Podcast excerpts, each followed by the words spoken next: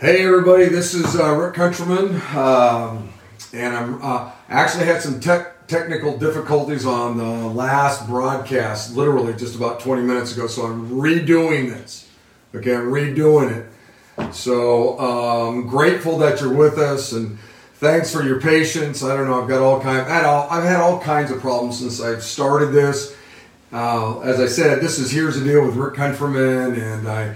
I'm just glad that you're joining us, whether you're watching live on the broadcast or maybe you're listening to uh, the podcast. Okay, and by the way, you can go to Apple Podcast.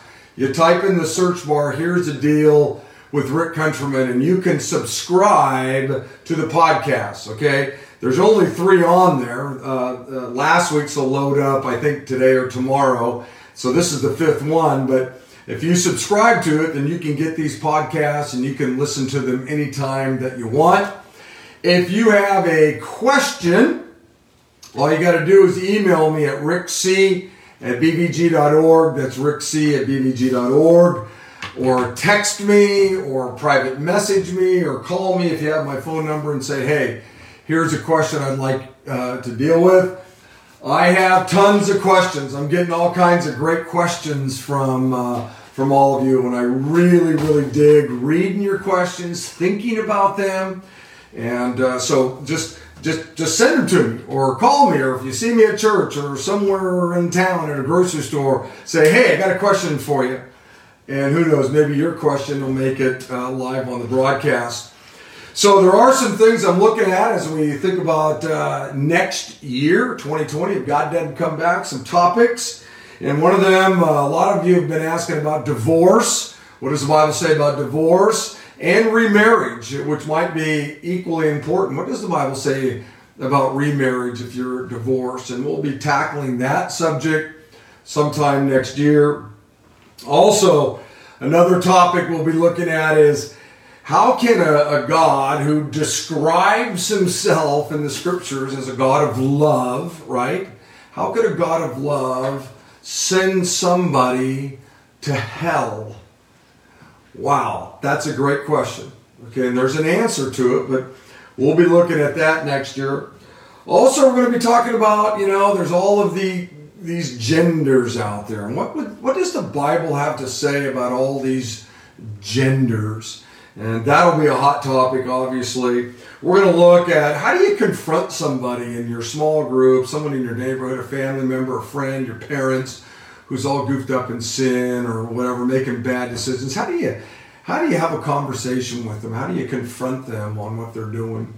Anyway, those are some of the topics I think we'll be looking at. And then uh, even this week, I got a whole lot more, and uh, I'm super excited uh, uh about that.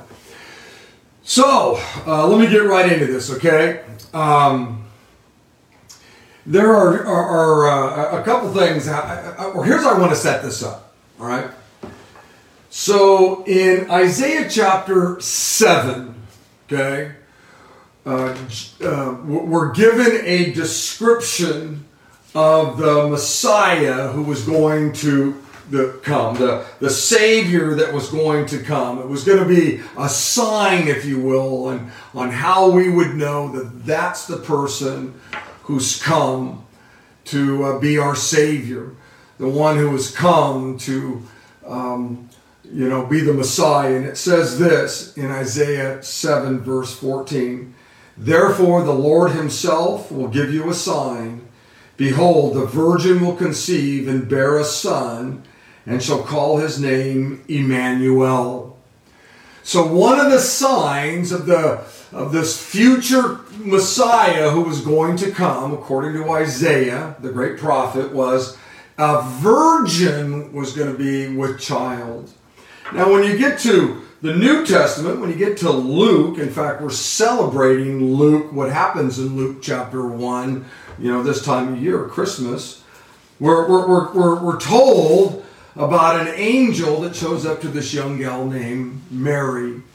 And this angel tells Mary, Mary, you're going to have a child. And Mary says this in Luke chapter 1 and verse 34 How will this be? How am I going to have a child? How could I possibly be the one who's going to bring the, the Savior into the world or the Messiah into the world since I'm a virgin? And the angel said to her, The Holy Spirit will come upon you, and the power of the Most High will overshadow you. Therefore, the child to be born will be called Holy, the Son of God. So in Isaiah chapter 7, we're told that the Messiah would come through the womb of a virgin. In Luke chapter 1, we get to meet that virgin. Her name was Mary.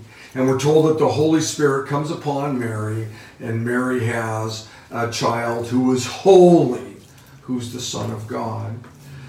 What I want to deal with was why is this so important to us as Christians? Why is the virgin birth so critical? to us. And I want you to know it is. It's super critical to us. We're living in a time, though, when there are some preachers, in fact, some very prominent preachers, who will say, who will tell you, who have preached, who have written on the fact that the virgin birth really doesn't matter all that much to us. The idea that a virgin could, you know, get pregnant or that a God would come upon a virgin, it's, it's too it, it, it's just too ludicrous. And we don't have to believe in the virgin birth to uh, be Christians or to understand the faith. And, and I want you to know, to me, that's really, really dangerous. In fact, there was a, a young preacher that I used to listen to a lot, uh, maybe one of the finest speakers that I, I, I'd ever heard speak. This, this guy was really top notch. And I'm not going to tell you who he is because I don't want you looking him up. He made a bunch of videos and he also wrote a bunch of books. And one of the books that he wrote, he actually says something like this, and I'm going to use my words. This is not a quote. But he said, Hey, it doesn't really matter if Jesus was born of a virgin or not. It doesn't change Christianity. And I remember when I read that, I went, Wow this guy's really gone off the rails. I ended up throwing away his books and threw away his, uh, his you know, DVDs and videos and things because that's really, really dangerous.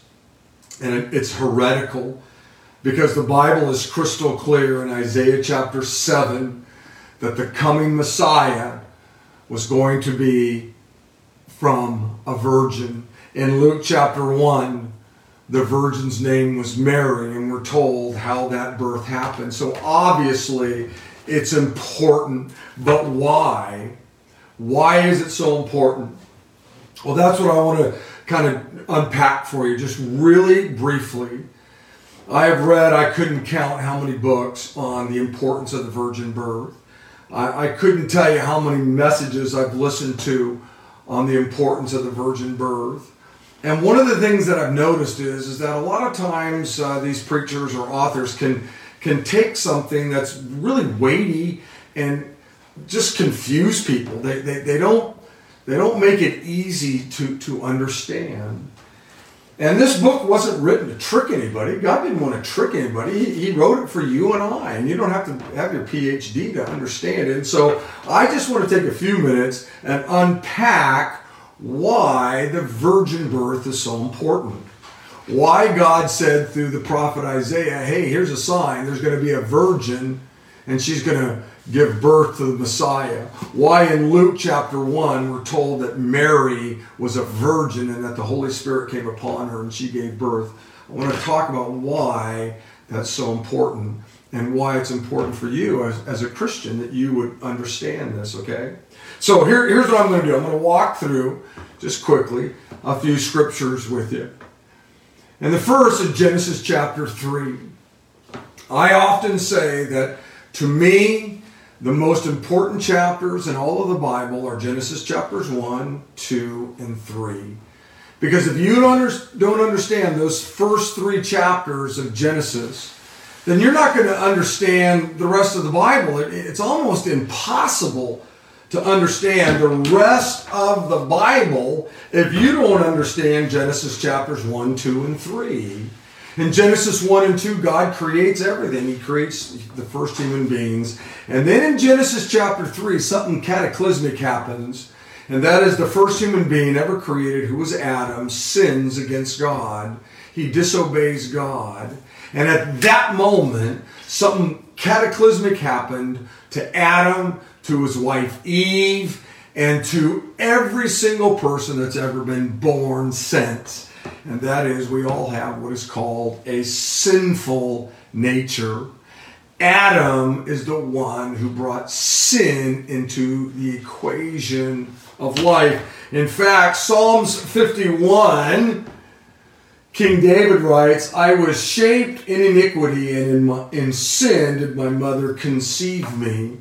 And that doesn't mean that the act of David's mother and father having sex was sinful or evil. Of course it's not. But what he's saying is, is that when conception happened, when his mother's microscopic egg and, his father's microscopic sperm got together at that moment, at that very moment when conception happened and life happened and life was now growing within his mother's womb, there was sin. He was, it, there, we, we are all sinful from the very moment of conception. Okay, so at the moment of conception, to make sure you understand this, the genetic code is there for the color of your hair. The genetic code is there for how tall you'll be, how short you'll be, what color your eyes will be. It's all there at the moment of conception. But also, what's present at the moment of conception is sin. And it's all because of what took place in Genesis chapter 3. That's why when you get to Romans chapter 10, we're told, hey, or Romans chapter 3, verse 10, there's nobody righteous. There's nobody holy. There's nobody who's who's uh, who's perfect. All of us have sinned. All of us have this horrible disease called sin in our lives because of what took place in Genesis chapter 3. And David confirms that in Psalms 51 when he says that he was conceived in sin. And so, throughout all of the Bible, one of the things that's clear is that all of us have a problem with sin. Okay? Which is why, from Genesis chapter 3 on, God says, I'm going to send you a Savior. I'm going to send a Messiah. I'm going to send somebody who will be able to take care of the problem of sin. Uh, in other words, God was going to send the vaccination to the disease that we have called sin. And so Genesis, Exodus, Leviticus, Numbers, Deuteronomy, all the way through the book of Malachi, it's all about the Messiah was going to come. The Savior was going to come. And as I just shared in Isaiah chapter 7, God says, here's going to be a sign that Savior, that Messiah, that Holy One would come, would be born of a virgin. And this time of year, as I said, we celebrate, right? That today in the town of David, a Savior has been born for you. Today, this season is when we celebrate the fact that that long awaited Messiah has now come into the world or came into the world 2,000 years ago, right? That's what we celebrate. That's what Christmas is all about. Now, why is the virgin birth so important? Well, if Jesus, and we know he had a, um, a human egg, right? That was Mary. If he has a human sperm, then he's human. And he now, just like King David, is conceived with a sinful nature. If Jesus has a human sperm, then guess what? Romans chapter 3, verse 10 applies to him. He's not righteous. He's not holy. He now has a sinful nature. Romans chapter 3, we've all sinned and fallen short of the glory of God, right? Well, Jesus would fit into that category. If Jesus has a human father, a human sperm donated to Mary's egg, then his life doesn't mean anything. Certainly his death doesn't mean anything. His blood doesn't mean a thing. His blood would be like your blood. His blood would be like my blood. You see, our blood is tainted. It's not holy. It's not sacred. It's not righteous. Our blood has been tainted with sin. We needed a, a perfect sacrifice. We needed a perfect lamb If all we got was, you know, Jesus, whose mother was Mary and his father was Jimmy or someone like that, we're all still doomed. We're all still dead in our sin. The sacrifice that was going to take care of our sin had to be from a perfect lamb, a perfect sacrifice, a holy sacrifice, a righteous sacrifice. And that only happens if the Holy Spirit comes upon Mary in a very supernatural way. And we don't know how it all happened, okay? We don't. We just know that this virgin supplied an egg and the Holy Spirit provided a sperm, a perfect sperm, if you will. And nine months later, in the town of David, the Holy One was born. Holy because he was different than you and I. We were conceived in sin, we were born in sin. We needed a perfect Savior, perfect sacrifice. So here's the deal if Jesus isn't born of the Holy Spirit, if Jesus uh, is a, I'll put it to you this way in other words, if Jesus just has a human father, then we're all still dead in our sins. And we, we're all doomed. And there's no point in celebrating this holy day coming up, Christmas, because that baby born in that town called Bethlehem couldn't be the Savior, couldn't be the Messiah, because he just had a human father like you and I had. But he didn't have a human father. God was his father, and he was holy, and he was sac- uh, uh, sacred, and he can be the, the Messiah, the Savior for all of us. And so the virgin birth is absolutely critical uh, to us as believers. And I hope that somehow I was able to keep this super simple. I, I hope I didn't confuse you. I hope you have a better understanding of why the virgin birth is super, super important to us who name the name of Christ. Well, again, I just want to say Merry Christmas to you. And I will look forward to uh, being with you guys next Wednesday. Okay? Blessings, everybody. Bye.